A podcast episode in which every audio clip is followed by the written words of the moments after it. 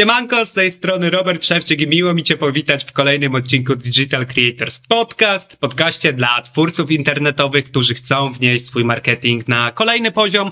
Naszym dzisiejszym gościem jest aktor, piłkarz, twórca online, przedsiębiorca Patryk Czerniejewski, Porozmawiamy o tym, jak Patryk łączy ze sobą z sukcesami te wszystkie role, o tym, jak umiejętności, które zdobył jako piłkarz czy aktor przekładają się na biznes. Porozmawiamy o tym, jak wygląda prawdziwe życie przedsiębiorcy, które nie jest tak kolorowe i cukierkowe, jak często widzi się to w internecie. Porozmawiamy również o tym, jak Patryk wpadł na pomysł i co zainspirowało go do tego, aby stworzyć swoją platformę z kursami, gdzie ma tak naprawdę kursy z wieloma znanymi osobistościami i jak pozyskać fundusze na taką platformę, gdy tak naprawdę zaczyna się od zera, bez wiedzy, bez większego doświadczenia i co wspólnego z tym ma koło fortuny.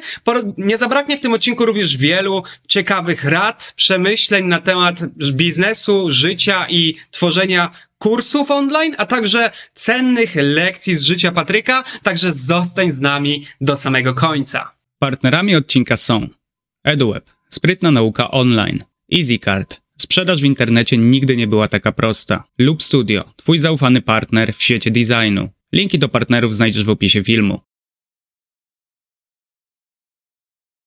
Siemanko Patryk, ja Ci bardzo dziękuję, że przyjąłeś y, moje zaproszenie, nasze zaproszenie i zgodziłeś się wystąpić u nas na podcaście. Bardzo mi miło. Cześć Robert, to przyjemność po, po mojej stronie. Tak jak mówiłem przed chwilą, y, robisz dużo rzeczy, śledzę to, jesteś bardzo inspirującą osobą. Y, jak się patrzę na te wszystkie rzeczy, które robisz, to też w ogóle zaskakuje mnie ilość który, tych projektów, które masz i rozwijasz z sukcesami, o czym też za chwilę porozmawiamy, więc mega fajnie, że nam się udało w końcu złapać. I słuchaj, zawsze zaczynamy nasze odcinki od takiego luźnego pytania. Jaki był twój ostatni sukces tygodnia? Może to być zarówno kwestia jakaś zawodowa, osobista, cokolwiek chcesz. To będzie bardzo osobista kwestia. E, leczę kolana, e, bo jestem jakby też piłkarzem i to dość ważny atrybut gry w piłkę, czyli kolana. I sprawdziłem, czy po długiej serii zastrzyków będę w stanie grać. I był to test na hali, graliśmy turniej i kolana nie bolały, więc jest to dla mnie ogromne zwycięstwo w tym tygodniu, nie? Ty, bardzo fajne. I cieszę się, że dałeś też osobiste, bo ja lubię, jak ludzie widzą, że też właśnie takie rzeczy dla człowieka drobne, nie tylko zawodowe, się liczą i że trzeba się cieszyć właśnie z takich rzeczy, chociażby z tego, że kolana ci wracają do sprawności. Słuchaj, bo jesteś piłkarzem, też chciałem zapytać, od, od jakiego roku życia grasz w ogóle w piłkę? Myślę, że od trzeciego, tak pierwsze wiem, że to mama pamiętała, nie? że przy nie wiem, trzy lata to już coś przy mojej nodze było okrągłego, okrągłego, niekoniecznie piłka, ale wtedy możemy uznać, że to jest początek mojej drogi piłkarskiej ale e, piłka nożna jest najdłużej w moim życiu i ja nie ukrywam, to mówię jakby e, z każdym jak rozmawiam, że gdybym miał wybrać, co w życiu mam jednego robić, miałbym robić, to bym chciał grać w piłkę nożną. Bym chciał być zawodowym piłkarzem jest to moje e, niespełnione marzenie. Do tego też przejdziemy. Już trochę uprzedziłeś moje jedno pytanie, które mam na później ale już tak zacząłem od tego, już wiemy, że zajmujesz się piłką, ale nie jesteś piłkarzem. W sensie jesteś piłkarzem, ale nie zawodowym piłkarzem na tym takim najwyższym poziomie, jednak piłkę kochasz i sprawia ci dużo fanu. E, chciałbym jeszcze, żebyś powiedział naszym słuchaczom ogólnie, kim jesteś, jak się określasz i czym się zajmujesz. Ja jestem zawodowym aktorem, skończyłem Akademię Sztuk Teatralnych e, w Krakowie. Gram w teatrze, występuję w filmach, serialach, sporo dubbinguję, więc jeżeli macie dzieci, to bardzo możliwe, że gdzieś mnie niechcący słyszeliście. E, prowadzę biznes e, od 2019 roku. Jestem prezesem e, zarządu spółki Progression oraz CEO i twórcą projektu Chcę Zostać, z którego tak naprawdę chyba najbardziej jesteśmy znani jako spółka Progression. Jest to takie moje duże, małe dziecko biznesowe. No i hobbystycznie, tak prosto z serducha jestem piłkarzem, gram w dwóch przestrzeniach, gram w reprezentacji artystów polskich w piłkę nożną i gram w, również w Warszawie w klubie AKS Zły, to jest poziom A-klasy. Masz rację, nie jest to pełna profeska, ale uważam, że już jakiś poziom na tym, e, jakby w tej A-klasie należy w Warszawie reprezentować. Nie no, już na pewno to nie jest, że tak powiem, zlepek przypadkowych osób, które sobie tak przyszły pokopać, tylko już jednak faktycznie takich zajawkowiczów, którzy już mają jakieś skille. Słuchaj, właśnie powiedziałeś, że jesteś aktorem, dubbingujesz, jesteś przedsiębiorcą, piłkarzem i Ciekawi mnie, jak wyglądała Twoja ścieżka zawodowa, jak to wyglądało, co było pierwsze i skąd w ogóle, jak, jak to doszło do tego momentu, że z aktora zostałeś przedsiębiorcą? Jak, jak wyglądało to wszystko? Wiesz co, ja tutaj trochę zaburzam pewien światopogląd, bo często ludzie otwierają biznesy myśląc o tym, że tym imperatywem do tworzenia biznesu jest y, taka myśl, to teraz ja zmienię świat, to teraz ja stworzę coś cudownego dla ludzi, a przy okazji to będzie mój biznes. U mnie to się wzięło z wkurzenia, z irytacji i z niezgody na otaczającą mnie rzeczywistość. Ja po szkole teatralnej, pamiętam wtedy w Arkadii w Warszawie, usiadłem i byłem taki tak bardzo sfrustrowany tym, że ja będę chyba musiał całe życie być zależnym od wyborów reżyserów castingu, dyrektorów teatrów, czyli będę musiał być przez nich lubiany, będę musiał się, nie wiem, podlizywać. Nie, nie chciałem tak żyć. Czułem, że mam w sobie bardzo dużo kreatywności, takiej, takiej energii do tworzenia i z tej niezgody powstał zamysł projektu, powstał zamysł tego, żeby stworzyć e, oczywiście piłkarskie szkolenie, jak żeby inaczej. Mm, obejrzałem amerykańską platformę Masterclass, tam szkolenie z Kevinem Spacey, aktorskie, i stwierdziłem, że to jest genialne, nie? że mówię, Boże, to było świetne. E, I taka idea na mnie naszła, że może byśmy takie stworzyli piłkarskie szkolenie, szkolenie dla takich małych patryków, którzy nie mieli dostępu do takiej wiedzy, a być może gdyby mieli tę wiedzę, to byliby poziom, dwa poziomy wyżej. Więc zadzwoniłem do Tomka Frankowskiego, e, z którym miałem przyjemność e, grać właśnie w prezentacji artystów polskich. Tomek to jest trzeci najlepszy strzelec w historii polskiej ligi Ekstraklasy. I mówię, Tomek, mam taki pomysł, idea, szkolenie piłkarskie, wiesz, spotykamy się, ekipa filmowa. Mówi Tomek, super pomysł, Patryk, czy masz na to kasę?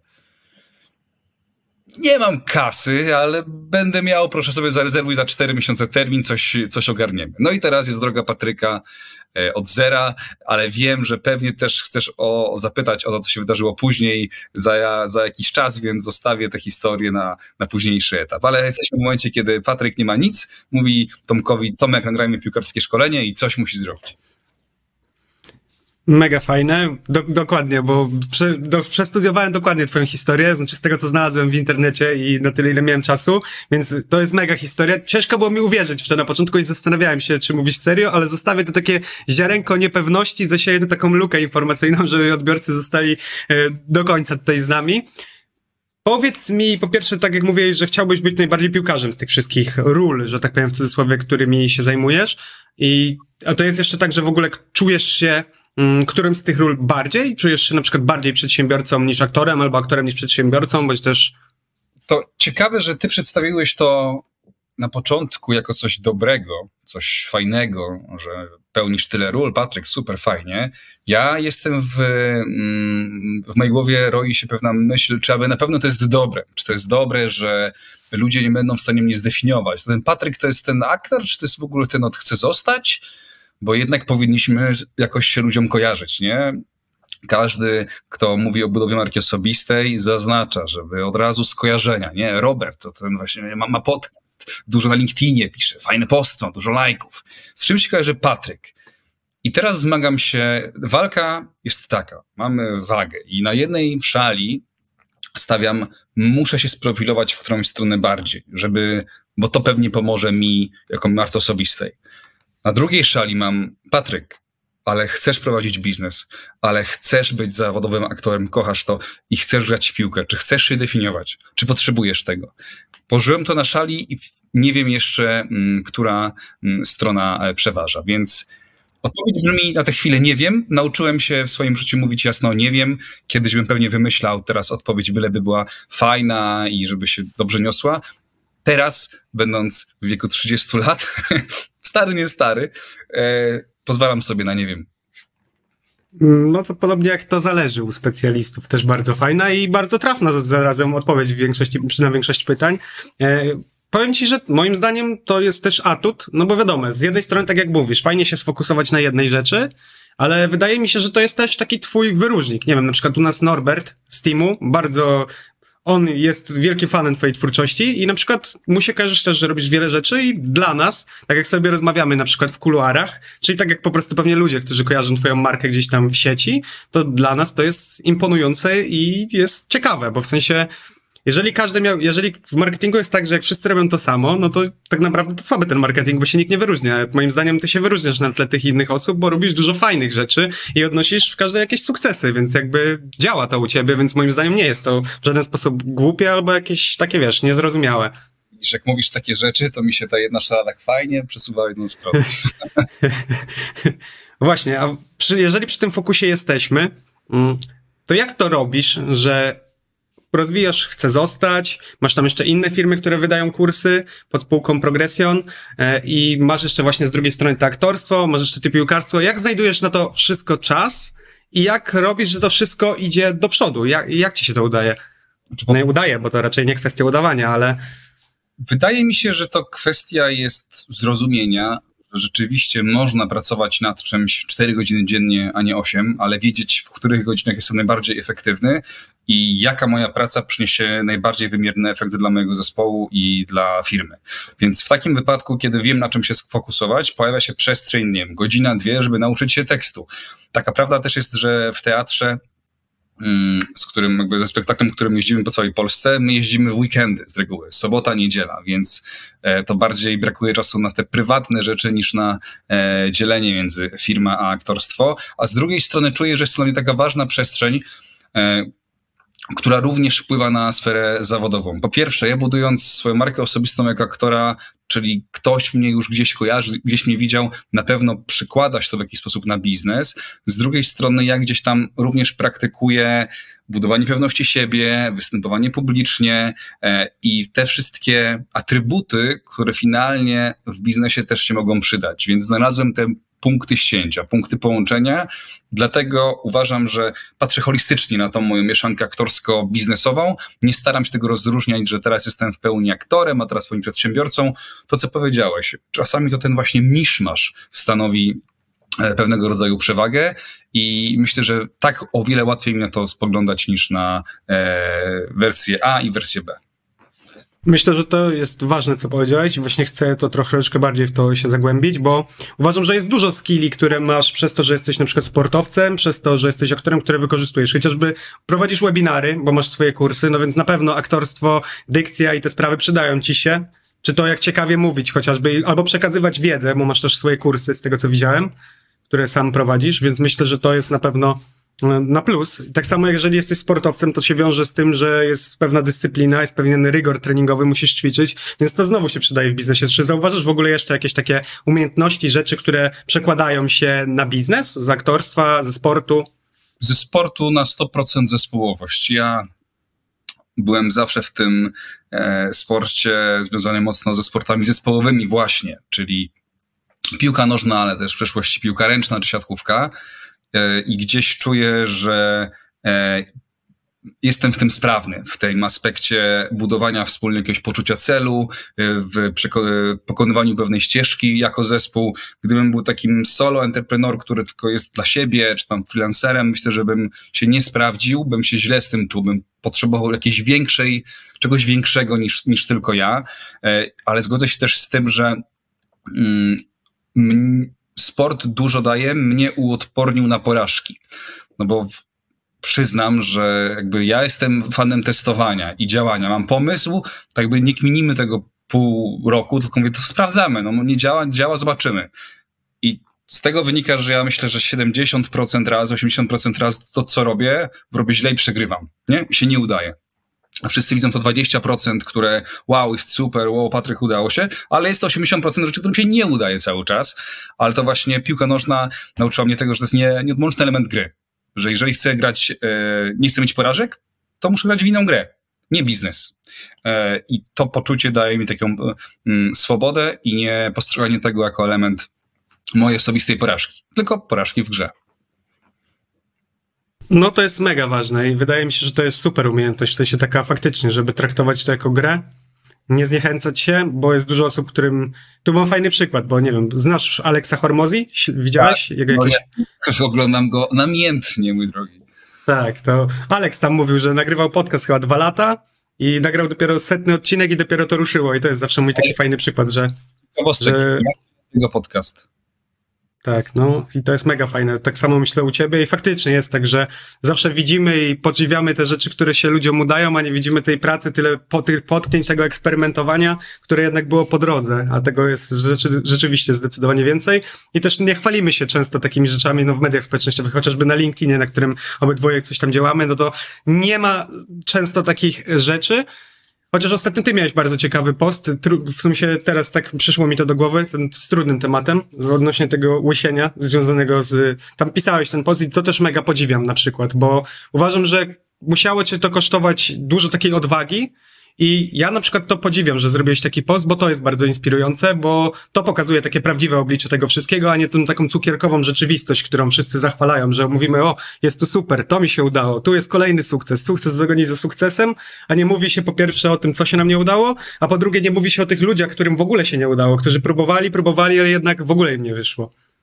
Też przyznam, że to, co mnie kosztowało, mi się wydaje najbardziej, to właśnie nie mówienie o tym nie mówienie o problemie, z którym się zmagam, czyli e, z łysieniem plackowatym, które się pojawiło u mnie wskutek stresu, to to kosztowało mnie dużo. To tłamszenie w sobie, udawanie, że jest ok.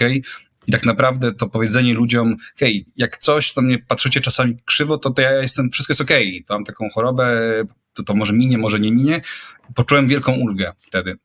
E, I też dostałem bardzo wiele informacji, wiadomości prywatnych e, od i mężczyzn, i kobiet, i to mi dało do zrozumienia, jak wielu z nas jest w czarnej dziurze, jeśli chodzi o głowę, i albo się boimy o tym powiedzieć, albo uznajemy, że to jest normalne. Nie, to nie jest normalne.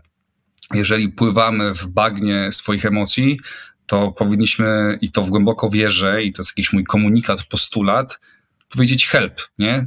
Pomocy. Ja sobie nie daję teraz rady samemu. To nie jest wstyd. To nie jest tak, że musisz mieć zawsze twardy tyłek, musisz być twardy, jakby powiedział to nasz, nasz prezydent. Musisz być twardy. Możesz być twardy, możesz bywać twardy, ale będąc non-stop tym twardym daleko nie zajedziesz. Taka jest prawda moja i wierzę, że prawda też wielu innych. Tak, ostatnio gadałem właśnie z Adrianem Gorzyckim i rozmawialiśmy o psychoterapii. Obydwoje praktykujemy i uważam, że też tak jest. No, ja też często, w związku z tym, że mam też, zajmuję się gdzieś tam, mam spółkę, tu gdzieś też biznes, jeszcze mam freelancing jakiś na boku i to też się wydaje takie kolorowe, ale no jednak jest dużo stresu i też stwierdziłem w pewnym momencie, że warto, nie warto się wstydzić, warto udać się do specjalisty i też często o tym chętnie wspominam, bo, no bo chciałem, mam taką też misję, żeby więcej osób z tego skorzystało, by więcej osób właśnie, bo jest często tak, że tak jak mówisz, że dużo osób traktuje to, że trzeba być twardym, że chłopaki coś tam nie płaczą, tego typu rzeczy, a to się wiąże później z konsekwencjami, których teraz nie widzimy, a które zostaną później z nami na długo, a nawet na całe życie i nie pozbędziemy się ich, prawda? Ewentualnie one wybuchną w, jakim, w jakimś momencie, nie? kiedy już będziesz tego za dużo, kiedy ciało zakomunikuje, a komunikuje już nam pewnie cały czas na jakimś etapie, hej, dźwigałem dużo, naprawdę, chciałem, komunikowałem, że coś nie tak, ale teraz sorry. I to jest moment, kiedy uderza w nas depresja, stany lękowe, ale to ja tutaj nie będę się wiedzą psychologiczną popisywać, że są od tego specjaliści, ja tylko komunikuję, żeby nie bać się mówić e, pomocy, kiedy jest taka potrzeba. No dokładnie. To teraz zmieniając temat na troszkę milszy, bo widziałem wiele rzeczy, które masz, sprawdziłem, ale jedna była bardzo ciekawa i o której za dużo się nie dowiedziałem. Sprawdziłem profile i chodzi mi o jeden z twoich projektów, a mianowicie przerywnik. E, I z tego, co zrozumiałem, jeżeli zobaczyłem, to chodzi o to, że ludzie wam wysyłają anonimowe wiadomości, a wy to czytacie, to cy cytujecie to, prawda? I powiesz mi coś więcej o tym, skąd taki pomysł, jaka jest misja tego projektu, bo to jest mega ciekawe, a nie znalazłem za dużo informacji. Z moim kolegą Szymonem czuliśmy, że chcielibyśmy coś tworzyć, jakiś content, którego w Polsce nie ma. Szukaliśmy zagranicznych inspiracji. Nagle widzieliśmy jedno wideo, gdzie ktoś czytał list osoby, która napisała anonimowo. Gdzieś to nas uderzyło i stwierdziliśmy, a zróbmy coś w Polsce, na TikToku. Potem już Instagramie, ale na TikToku w dobie tego, co tam się dzieje, w dobie tych treści, które nie zawsze są najwyższych lotów, może coś to zrobi. E, ja na początku poprosiłem znane osobistości, e, trochę wykorzystałem swoje kontakty. Hej, przeczytasz taki list? Przyda nam się taki mocny rozruch. I rzeczywiście to był mocny rozruch, bo udało nam się e, szybko wskoczyć na TikToku w bardzo wysoki poziom wyświetleń. Teraz mamy tam chyba ponad 350 tysięcy obserwujących około na, na TikToku. I na tym to polega, że ludzie piszą, szczególnie młodzi, głównie młodzi, maile e, dajemy tam maila, gdzie mogą pisać. My często poprawiamy je czasami, mm, jeśli chodzi o jakąś składnię i tak dalej, żeby to po prostu łatwo się przyswoiło. I te listy czytamy anonimowo do kamery w ciemnej przestrzeni. I okazało się, że ludzie bardzo z tym mocno gdzieś korespondują i e, korespondują? Nie, e, chyba złe określenie. Utożsamiają się często z tymi problemami e, i poczuliśmy, że hej, to może to będziemy robić więcej i częściej. I teraz przechodzimy do meritum. Dlaczego to robię i dokąd to zmierza? Nie wiem. E, nauczyłem się tego, że czasami warto robić pewne rzeczy a dokąd dojdziemy, to dopiero się wyłoni na, na sam, później, po roku, po dwóch, po trzech. Nie zawsze jest tak, że na samym początku już znamy metę. Mm, czasami tak y, działam i szczerze mówiąc, teraz wykładam na to kasę wraz z Szymonem. Wykładamy kasę, żeby nagrać to i zmontować. Nie mamy z tego nic absolutnie, jeśli chodzi o, o kwestie finansowe, ale nie chcemy tego przerywać, bo czujemy, że ludzie odpowiadają na to i piszą dalej te listy. Więc być może za pół roku, za rok, za, za dwa lata coś się z tym dalej urodzi, ale nie chcemy przerywać czegoś, co po prostu żre w jakiś sposób, nie? Żre i myślę, że jest pomocne, no bo skoro ludzie piszą, to pewnie mają jakieś ujście właśnie, utożsamiają się, mają ujście z tych takich emocji, że mają gdzieś miejsce, gdzie mogą napisać coś, co ich po prostu boli, nie? To myślę, że to też dużo daje, że jest takie terapeutyczne trochę. Może, może, może jesteśmy taką namiastką, jakimś takim po prostu jednym promilem, procentem tego, co by mógł zrobić psycholog. Chociaż mam taką nadzieję, że jedyne, co możemy zrobić, to dać komuś przestrzeń, że może wylać z siebie, przelać na papier, w sensie na klawiaturę i mieć nadzieję, że to będzie wrzucone i ludzie będą pisać hej, ja też tak mam, hej, no, ja też tak miałem i poczuć, że nie są w tym sami, nie? Fajny projekt. Tak natrafiłem na niego niedawno i się zastanawiałem, jako, jaki to jest większy, jaka większa idea za tym stoi. I fajne podejście. Na pewno muszę się tego też od ciebie trochę nauczyć, że właśnie, żeby dać sobie te pole, żeby robić coś, ale niekoniecznie, żeby wiedzieć, dokąd mnie to zaprowadzi, bo to jest mega fajne podejście w takim procesie twórczym na pewno. Tak, myślę, że niebezpieczne patrząc finansowo, ale twórczo e, bardzo dużo dające. Jeżeli e, jest ktoś tutaj, kto zna ludzi zajmujących się psychologią, którzy chcą jakoś też wejść w ten temat głębiej, zapraszam do mnie. Może gdzieś uda się nam połączyć e, te przestrzenie. Małe, o to by było mega. Małe lokowanko teraz miało miejsce. No i bardzo dobrze, o to chodzi. Też o to chodzi. Też po to się pokazujemy w podcastach i w różnych miejscach, jakby nie patrzeć. Słuchaj, bo jesteś prezesem zarządu spółki Progression. I tam masz różne, widziałem, różne firmy, które produkują kursy online. Tam widziałem, że był makijaż, był jest jeszcze firma zajmująca się z kursami dla fryzjerów, z tego co widziałem. E, widziałem też, że masz na koncie, swoim koncie wyprodukowane 35 kursów i ponad 39 tysięcy osób korzysta z tych twoich szkoleń, które wyprodukowałeś. I wiemy już, że zaczęło się wszystko od tego kursu piłkarskiego, ale co cię tak mocno zajawiło do tego, że stwierdziłeś, że hej, ja muszę albo chcę zacząć robić kursy. Co mnie zajawiło? To jest e, pytanie i trudne, i proste, bo wierzyłem od samego początku, że skoro za granicą, Ameryce, już ten motyw e, szkoleń online premium działa, to prawdopodobnie on wejdzie również do Polski. Chciałem być pierwszy. Wiedziałem, że ktoś to w końcu zrobi i zadałem sobie pytanie. OK, wiem, że jestem amebą biznesową, czyli nie wiem nic o biznesie. Zero, nul, niść. Ale dlaczego ja, ja mam tego nie zrobić? No, dlaczego nie ja? Nie? To było moje pytanie i nie znalazłem odpowiedzi. Więc mówię, no, let's do it. E, z, zrobiłem prosty research, patrzy, patrzyłem, jakie są w ogóle platformy learningowe, na czym można hostować to wideo i mówię, okej, okay, to jest możliwe. To nie jest jakiś rocket science, nie? To nie jest tak, że potrzebuję zespołu 20 programistów, 5 milionów y, grantu. Nie, to można zrobić. No i odtąd zaczęła się moja przygoda do, dotycząca e, zgromadzenia pieniędzy na ten pierwszy biznes. Tak, Ale... zaraz do tego, tak. już zaraz możemy do tego przejść, bo to jest mega fajne i Czyli wszystkiego sam się uczyłeś na początku. To było tak, że nie masz kogo, nie miałeś nikogo, kto cię jakoś pokierował, wszystkiego researchowałeś sam i samemu działałeś nad tym. Jak teraz spojrzę, Robert, od kogo się uczyłem na początku, jak teraz patrzę i widzę ich teraz, te osoby, trochę się czasami pukam w czoło i mówię, kurde, Patryk, no, było wesoło, nie? Teraz nabrałem też swoich preferencji, swoich doświadczeń, już wiem trochę o biznesie, bo w nim jestem, nie jestem z boku. Wiem, co jest prawdą, wiem, co jest laniem wody, wiem, co się sprawdza częściej, rzadziej, wciąż jeszcze daleka droga przede mną, ale nie jestem już takim laikiem. E, więc to jest bardzo ciekawe doświadczenie, jak spojrzymy, pewnie my wszyscy, od kogo my się uczyliśmy, inspirowaliśmy na samym początku. No ja też mam podobne odczucia, już nie będziemy mówić nazwisk, ale mam podobne odczucia jak patrzę. I im właśnie tak jak mówisz, im człowiek dalej, dalej tego liźnie bardziej, widzi to jak to działa od wewnątrz, to zadaje sobie pytanie, czy to co wtedy widział, do, czy do końca to było prawdziwe, czy jednak trochę nie do końca, no ale jednak i tak jestem trochę wdzięczny tym osobom, które spotkałem, bo gdzieś tam mnie zainspirowały w jakimś stopniu, więc tu jest na pewno ten plus, już tam nie... nie... Myślę, że na swojej drodze bierzemy po małej garsteczce z każdej osoby. I tak jakby z tego komponujemy siebie jako przedsiębiorcę. I potem tak samo my edukujemy innych, że ludzie biorą sobie po ciasteczku, po kawałku od nas i tworzą siebie jako przedsiębiorcę z tych ciasteczek, nie?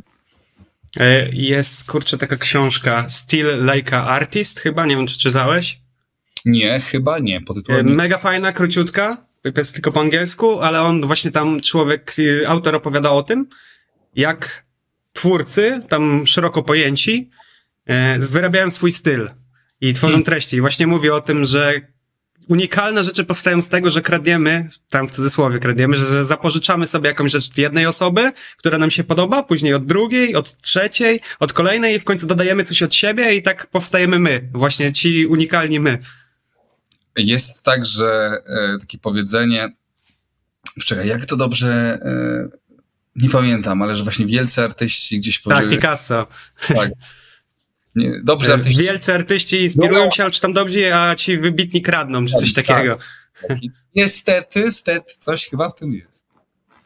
No ja też się zgadzam. Bardzo też lubię te powiedzonko. W sensie nie mówię tutaj o kradnięciu, zapożyczaniu sobie jakiejś własności intelektualnej, ale tak. jednak inspirowaniu się i interpretowaniu to tego po swojemu po prostu, żeby nie wymyśleć tego koła cały czas na nowo, tylko skorzystać z tego, co jest wymyślone i działa u kogoś. W końcu powstało tyle książek, które już było ludzi przed nami na tym, e, że tak powiem, świecie, że prawdopodobnie nasz problem już ktoś miał i prawdopodobnie już go rozwiązał. Przejdźmy teraz do tego, na co widzowie czekali, być może, albo być może jeszcze nie wiedzieli, na co czekają ale ja na pewno chcę usłyszeć tę historię, bo słyszałem to e, na live Edwards, o tym wspomniałeś na początku i ja naprawdę przez chwilę, jak to obejrzałem, zastanawiałem się, czy ty mówisz to ironicznie, czy nie mówisz tego ironicznie, bo wydało mi się to trochę absurdalne, nie? Jakby wszechświat się utworzył pod twoją historię w tym momencie i dał ci, przybliżył cię do realizacji twojego celu. Dał ci tą, wystawił rękę i czekał, czy ją weźmiesz, czy ją nie weźmiesz. Więc chciałbym, żebyś opowiedzieć, powiedział o kole fortuny, bo to jest mega mocna i fajna historia, myślę. Więc wracamy do momentu, kiedy powiedziałem Tomkowi Frankowskiemu, Tomek, za cztery miesiące kręcimy szkolenie piłkarskie i mam na koncie zero złotych. Nie, dobra, miałem kilka tysięcy, jak, jakiś tam. Więc mówię, dobra, szukamy kasy. Sprawdziłem w internecie, jakie obecnie są wszystkie teleturnieje w Polsce. Widziałem, że jest casting do koła fortuny, więc wysłałem zgłoszenie, tam jest 50 pytań, czy ileś wysłałem. Zapraszają na casting stacjonarny. Na castingu stacjonarnym najpierw musiałem, jakby był papierowy test, sprawdzali, czy ogarniam te literki i tak dalej. Poszło mi dobrze, a potem taka jakby próba przed kamerą, jakbym się zachowywał, gdyby był w odcinku. I tam oczywiście było mnóstwo osób koło mnie. Dostałem telefon, że panie Patryku, zapraszamy do odcinka. Wiedziałem, że będę chciał go wygrać. Sprawdziłem w sieci po angielsku, czy są gdzieś blogi, nie wiem, artykuły, jaką strategię obrać, aby wygrać w kole fortuny. I słuchajcie, są. Były napisane spółgłoski, jakie powinienem jakby wybierać oraz była strategia mówiąca o tym, żebym był cały czas przy kole. E, no i przyznam, że udało mi się tak tę strategię zaimplementować, że wygrałem cały odcinek, wygrałem cały finał teleturnieju i te pieniądze, które wtedy wygrałem, zainwestowałem w to pierwsze szkolenie. E, jeszcze dostałem chyba zegarek, który mam do dzisiaj wygrałem i śliwkę namęczowską. Przepyszna była. I co najgorsze, ja przez miesiąc, chyba ja czy do emisji odcinka, nie mogłem nikomu mówić o tym, nie, że wygrałem. Mimo, że bym chciał już mówić każdemu, ale nie miałem prawa. Mm, I co wtedy? Mamy już to moje szkolenie piłkarskie. Ja mam wizję, stworzymy, to będzie platforma, na przykład y, piłkaonline.pl i w ogóle będzie cud miód malina. I wtedy sobie zdałem sprawę, a co gdyby pójść szerzej? Gdyby zagrać o lin? gdyby znaleźć inwestora, który da trochę kasy, mówi Patryk, fajne to, robimy to razem, więcej szkoleń. No i tak zrobiłem. Oczywiście oglądałem na YouTube najpierw jak znaleźć inwestora, jak stworzyć biznesplan, który jak teraz patrzę z perspektywy czasu, to jest, to jest bardzo zabawny dokument. Bardzo niezgodny z rzeczywistością, bardzo zabawny. Wiele drzwi było zamkniętych. E, jak udało mi się spotkać z potencjalnym aniołem biznesem, bizne, biznesu, a w końcu jedno okazało się otwarte. Usłyszałem e, Patryku, dwie rzeczy mnie przekonały. Pierwsza to fakt, że już coś stworzyłeś. Masz szkolenie piłkarskie, widzę je, jest nagrane, zmontowane, nie przychodzisz tylko z ideą, pomysłem, tylko widzę, że już coś masz. A druga rzecz, to w jaki sposób o tym mówisz, w jaki sposób po prostu prezentujesz ten cały koncept, jak tym bardzo żyjesz, kupiłem, to raczej kupiłam, bo to była kobieta. To. E, no i tak stworzyliśmy mm, spółkę Progression, gdzie pojawiła się kasa na późniejsze produkcje. Chyba nie muszę zaznaczać, że jako młody przedsiębiorca nie do końca mądrze rozdysponowałem tę kasę. Popełniłem błędy, które kosztowały mnie dziesiątki na pewno, nie wiem, czasem nie setkę tysięcy złotych, e, jak teraz o tym myślę. Żałuję tego, ale z drugiej strony wiedziałem, że nie ma innej drogi. Skąd miałem wiedzieć, jak postąpić inaczej, nie? Tak by te porażki musiały nastąpić. No i od tej od tego momentu powstało 35 bodajże szkoleń plus te Czyli to jest platforma Chcę zostać, e, fryzjer na medal, make up and shine i uczesz do ślubu. Takie, mm, gdzie tym głównym dzieckiem jest z pewnością to Chcę zostać, gdzie mamy szkolenia z wszelakich dziedzin. Hej, mała przerwa na krótkie ogłoszenie. Jakiś czas temu uruchomiliśmy Digital Creators Newsletter, dzięki któremu już zawsze będziesz na bieżąco z naszymi materiałami. Dodatkowo w środku czekają na Ciebie polecenia fajnych książek i wartościowych treści. Link do zapisu znajdziesz w komentarzu, a tymczasem wracajmy do odcinka. Właśnie chciałbym też przejść do tego, chcę zostać, bo to jest mega ciekawe i bo widziałem, że bo sam mam dostęp do Chcę Zostać i tak jak mówiłem przed nagraniem, robiłem od Matteo Brunetti. On był finalistą Masterchefa, jeżeli dobrze pokażę program. E, i ma świetne szkolenie, tak swoją drogą polecam, dam wam link, bo jeżeli chcecie zaskoczyć drugą połówkę jakimś dobrym włoskim daniem, to taki laik jak ja sobie z tym dał radę, więc naprawdę jest dobrze nagrane i dobrze jest wiedza przekazana. I są też inne fajne osoby. Widziałem, że jest Lutz, jest Igor Herbut, jest OSTR, jest mnóstwo fajnych osób, jest Mirek Burnejko, jest Marcin Osman z Kamilą Kruk, z takich bardziej biznesowych osób, które możecie tutaj kojarzyć, drodzy słuchacze. I chciałem się zapytać, czy to było tak, że dotarłeś do tych osób w dużej mierze przez to, że właśnie jesteś aktorem i było ci przez to prościej pozyskać takie osoby do współpracy, czy jak to wyglądało? Myślę, że co oczywiste, im więcej było szkoleń, tym łatwiej było mi dobrać kolejne osoby, bo pokazywałem, cześć, zobacz, mamy już tę osobę, te i czy chcesz? O, fajna jakość, fajne osoby, to wchodzę. Na początku było bardzo ciężko, bo pierwszymi szkoleniami po tym piłkarskim to były potem e, z OSTR-em i z e, Igorem Herbutem i z Elą Zapędowską, więc bardzo ciężko było mi mi jako młodemu chłopakowi powiedzieć, hej, mam super koncept, w ogóle to będzie taki masterclass, chcę wasz wizerunek użyczyć, który jest dla was tak bardzo ważny i nim dysponować. Co wy na to?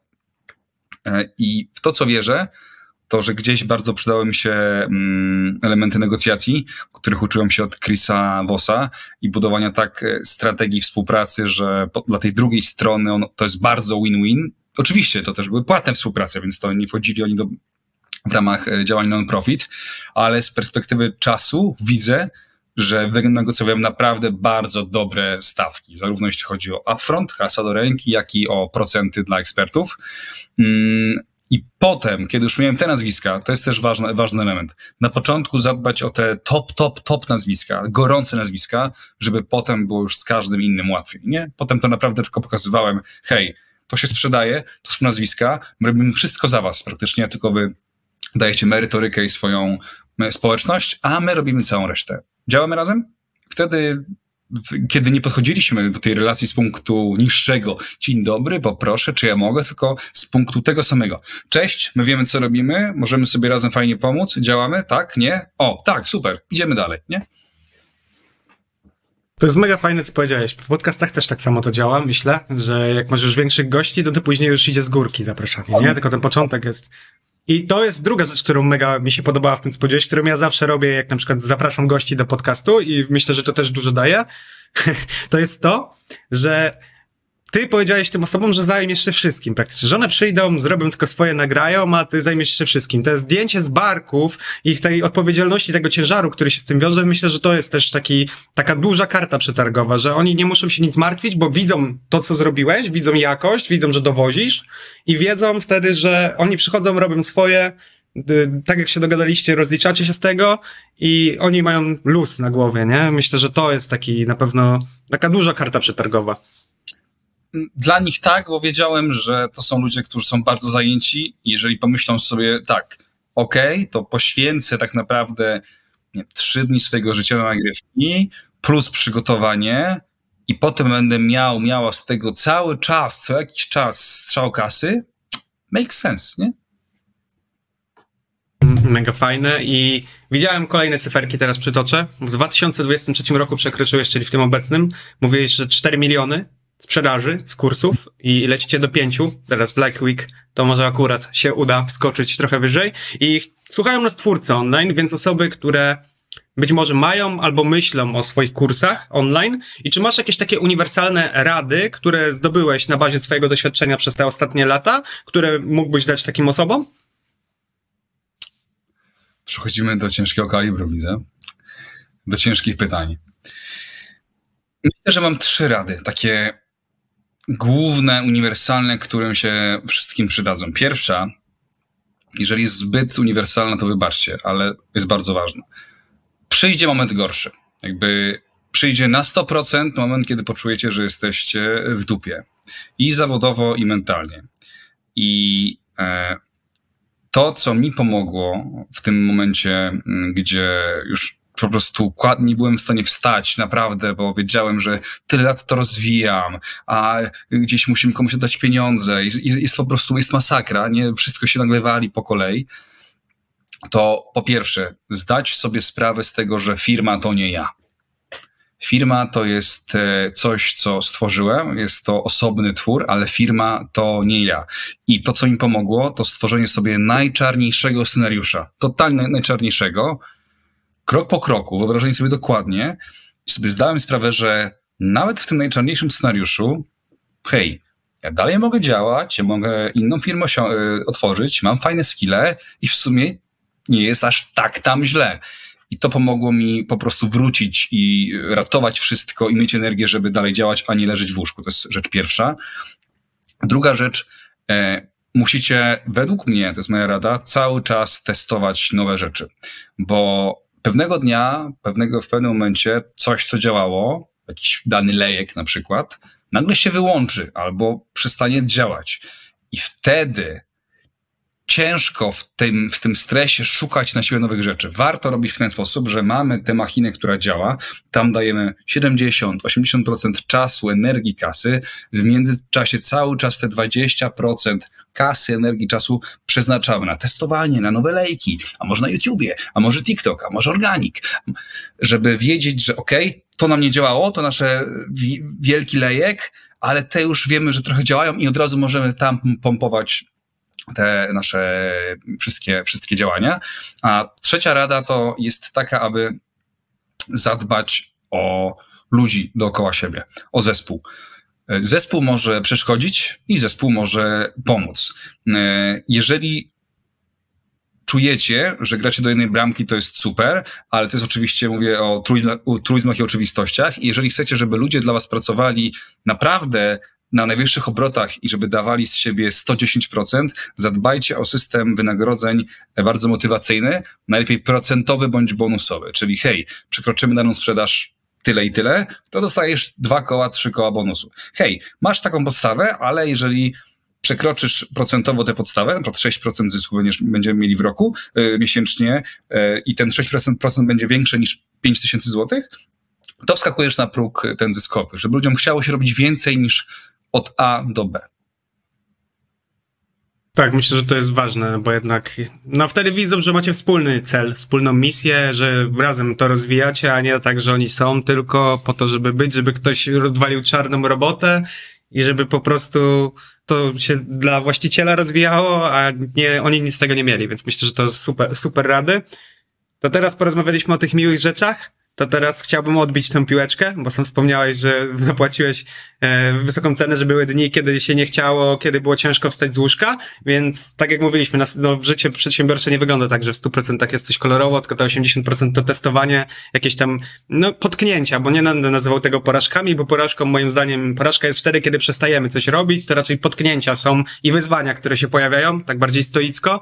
E, Jakie takie błędy były, które popełniłeś, które pamiętasz i o których możesz powiedzieć? I jak byś teraz do tego podszedł, gdybyś miał tą obecną wiedzę?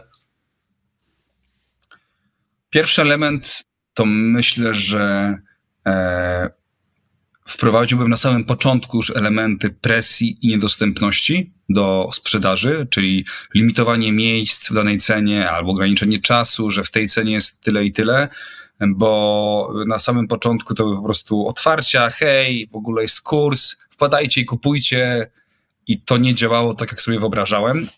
I z tego, co widzę, ludzie potrzebują mieć jakiś bodziec. I co jest ważne, pamiętajcie, że to nie jest jakieś zmuszanie ludzi do zakupu, tylko to jest zatrzymanie ich na chwilę, bo widzą, że jest ogranicznik i zapytanie, hej, hej, zatrzymaj się. I teraz powiedz mi, A czy B? Kupujesz, chcesz, czy nie kupujesz? I cokolwiek wybierze jest ok, ale mam ten moment zatrzymania się tej drugiej osoby. B. E, nie bałbym się sprzedaży tak bardzo, jak bałem się na początku bo starałem się bardzo delikatnie, żeby to nie było nachalne, żeby coś tak delikatnie, że pod... Nie. E, ludzie, uważam, w dobie dzisiejszych social mediów, bodźców dookoła nas, potrzebują również mocnego bodźca zakupowego. E, komunikatu, jaka cena, dlaczego to jest wartościowe, jak mogą kupić. Im to będzie prostsze, czytelniejsze, tym lepiej. I rzecz trzecia, skupiałem się bardzo często na rzeczach, które nie miały absolutnie żadnego wpływu na, na wynik, e, bo cały czas wierzyłem, że muszę zadbać o wszystko, holistycznie podejść. Każdy element biznesu musi się zgadzać, więc dysponowałem po trochu swoim czasem. Teraz widzę, że nie jest problemem to, że nagle pewna rzecz firmy leży sobie odłogiem. Nie wiem, nie robimy teraz blogów, nie było nowego odcinka e, czegoś, albo skupiamy się teraz tylko i wyłącznie na, nie wiem, robię webinary co tydzień, tylko mam na to przestrzeń. I to nie jest błąd. To nie jest tak, że nasza firma musi zawsze w idealnych trybikach działać. Czasami są momenty, kiedy musimy zadecydować, e, które przestrzenie zapełniamy, a które, na, na które nakładamy cień. Nie? Bardzo fajne rzeczy i bardzo fajne lekcje. Pytanko, czyli wcześniej, bo też nigdy nie byłem na twoich webinarach, ja po prostu mam, chcę zostać, ale nie byłem, nie kupiłem z webinarów. Ja dużo straciłeś. Słucham? No, śmieję się, że dużo straciłeś. Właśnie, właśnie dlatego chcę dopytać. Być może, bo też, też straciłem na pewno, bo zawsze to jest jakaś cenna lekcja. Gdy prowadzę sam webinar, to fajnie poprowadzić, zobaczyć, jak ktoś bardziej doświadczony prowadzi webinar, więc na pewno coś straciłem. Zdaję sobie z tego sprawę. Ale wracając tutaj do pytania, chciałem Cię dopytać o to, czy ty prowadzisz wszystkie, jak to wygląda, że na przykład jeżeli, dajmy na to, był kurs z OSTR-em, to wy razem prowadziliście webinar, ty prowadziłeś webinar, czy OSTR prowadził webinar? Jak to wyglądało na przykład? OSTR-em wtedy jeszcze nie robiliśmy webinarów, właśnie to są te początki, to inaczej wyglądało, ale e, są dwie formy, jeśli chodzi o webinary z ekspertami naszych szkoleń. E, opcja pierwsza, ekspert jest bardzo ogarnięty w temacie webinaru i sprzedaży i on od początku do końca wie, jak to zrobić i wszystko pyknie, nie? A teraz druga opcja, czyli większość tak się dzieje, że ekspert mówi, ale ja to tak sprzedawać to tak nie lubię za bardzo, bo ja merytorycznie mogę gadać, ale tak mówić, żeby mi kupili mój produkt, więc wtedy ja cały na biało. Jestem najpierw na początku, mówię dzień dobry, to jest szkolenie, włączcie sobie HD, będzie trwało półtorej godziny, będzie w ogóle fajnie, to jest Robert, jest specem od tego i tego. Moi drodzy, to ja was zostawiam, wrócę później. Robert, proszę merytoryka, nie? Robert teraz jedziesz sobie, jedziesz, jedziesz i potem nagle Moi drodzy, było fajnie, było fajnie. Słuchajcie, a my razem z Robertem stworzyliśmy wyjątkowe szkolenie. Przejmuję całą sprzedaż, mam swój gdzieś cały proces, gdzie pytam często eksperta, y, a ty co uważasz, a który moduł jest na, według ciebie najciekawszy? A pamiętasz tę lekcję? Ta, tak, tak, tak, więc jakby ekspert nie ma poczucia, że jest sprzedawcą, ja biorę na swoje barki ten cały ciężar i dzięki temu jesteśmy w stanie wygenerować o wiele lepszy wynik niż gdyby ekspert, który nie lubi sprzedawać i nie umie, miał sprzedawać. Wtedy wychodzi to bardzo pokracznie, bo zrobiliśmy tak dwa, trzy razy No i e, teraz się z tego śmieję, a wtedy wszyscy w zespole płakaliśmy. No, często tak jest, ale bardzo, fa bardzo fajne podejście, bo właśnie zastanawiałem się, jak to jest zrobione, bo tak jak mówisz, no, to, że na przykład ktoś jest dobrym artystą, to nie znaczy, że potrafi prowadzić webinar i sprzedawać na nim, bo to też jest jakaś umiejętność jednak i nie jest taka prosta, jak się nieraz ludziom to wydaje, plus jeszcze jest ten opór mentalny w głowie właśnie, że kurczę, sprzedaż, że tak ślisko się to takie wydaje w głowie, nie? Jak się zawsze, jak się zaczyna, to, to jest zawsze ten taki opór, I czyli na początku, jak działaliście, to miałeś okien, nie miałeś okienek, tylko działaliście w sprzedaży cały ciągłej. Na samym początku myślę, że pierwsze 5-6 szkoleń właśnie w takim systemie działaliśmy. No, ale on nie działał tak, jakbyśmy chcieli, stąd nastąpiła zmiana na system okien sprzedażowych i potem jeszcze presji, niedostępności i tak dalej. Jasne, mega fajnie. To mam dwa luźne pytanka już na koniec, chociaż myślę, że nie było tak strasznie, że, więc e, Pierwsze to jest, gdybyś mógł być jakimś, jakimkolwiek zwierzęciem byś chciał, to jakim i dlaczego? Tutaj chyba nie ma co komplikować. E, zastanawiałem się nad tym kiedyś, aby móc wyszukać taką, wiesz, nietuzinkową odpowiedź. Wow, jak inteligentny, jak to połączył.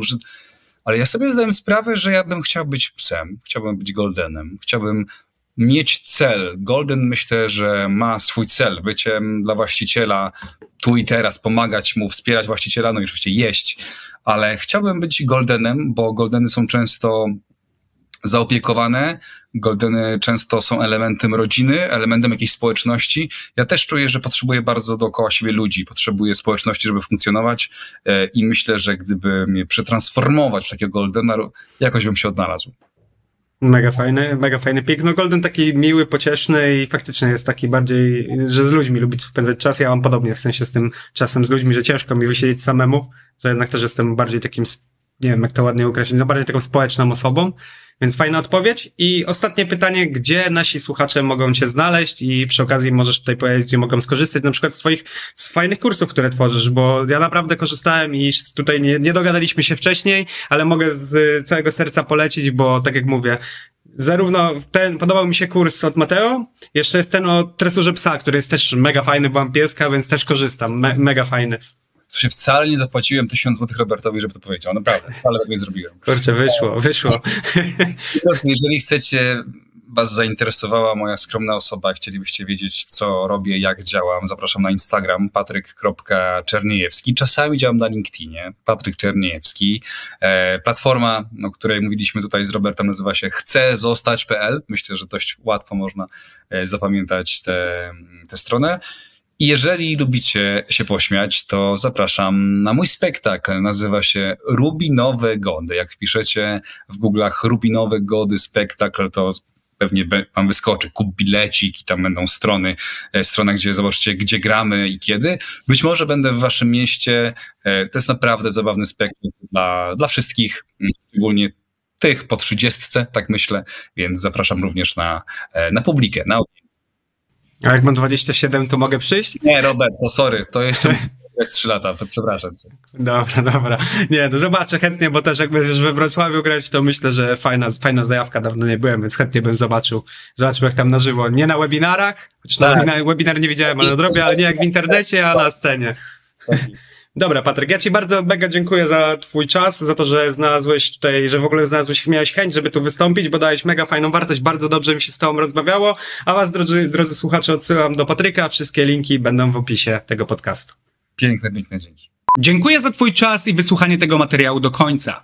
Jeśli uważasz ten odcinek za wartościowy i znasz chociażby jedną osobę, której może pomóc, to będę wdzięczny za udostępnienie. A jeśli podoba Ci się to, co robimy, to koniecznie zasubskrybuj nasz kanał, aby być już zawsze na bieżąco i mieć pewność, że nic Cię nie ominie. Dziękuję za uwagę. Cześć.